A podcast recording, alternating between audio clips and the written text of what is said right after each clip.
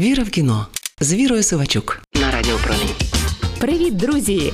Це я, не суворий, але прискіпливий кінокритик Віра Сивачук. Стала помічати за собою те, чого раніше не помічала. Якщо треба вибрати між драмою, мелодрамою і бойовиком, я вибираю комедію. Мабуть, правду хтось колись сказав: у важкі часи потрібні легкі фільми. Тому замість фестивальної мелодрами Безмежність і фантастичного бойовика Вартові галактики 3 подивилася комедію Мій злочин, але мала для цього всі підстави, бо це не просто комедія, це нова стрічка французького режисера Франсуа Озона під гаслами руху Міту в декораціях 1930-х років. Та ще й з камбеком легенди французького екрану Ізабель Юпер. Тому комедійний детектив Мій злочин. Режисер Франсуа Озон. Франція, 2023 рік. Віра в кіно з Вірою Сивачук. Париж, 1930 роки. Молодій акторці Мадлен і адвокатесі Полін, які разом винаймають квартиру, хронічно не щастить. Мадлен не дають ролей, Полін справ. Чому? Бо вони дівчата, а за вікном патріархальні часи. І ось їм випадає шанс зробити ім'я. Щоправда, на злочині. Відомого продюсера знаходять з кулею в голові. Мадлен остання, хто бачив його живим. Дівчина сподівалася отримати роль і ледь не стала жертвою сексуальних домагань.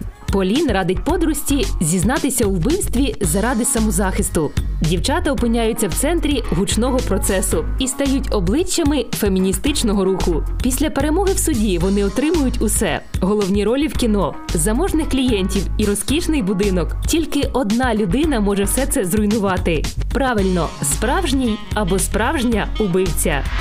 Віра в кіно з Вірою Сивачук.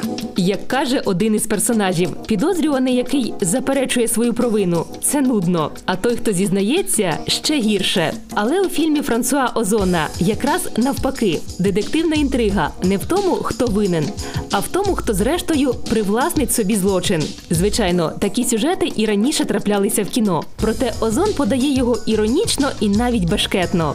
Скажімо, версії злочину, які по черзі висувають усі персонажі, у стрічці показані як фрагменти німого кіно. І це не єдиний випадок, коли режисер заграє зі спадщиною кінематографа. Проте найцікавіше навіть не це, а те, як він обігрує тему емансипації і харасменту. Звичайно, разом із виконавицями головних ролей Надею Терешкевич і Ребекою Мардер, а також Ізабель Юпер. В його історії жінки не просто жертви, які мовчать, мовчать, щоб колись заговорити. Фільм ставить питання трохи саркастично і точно не в дусі 30-х. Невже щоразу, щоб захистити свої права, жінці потрібно когось убити.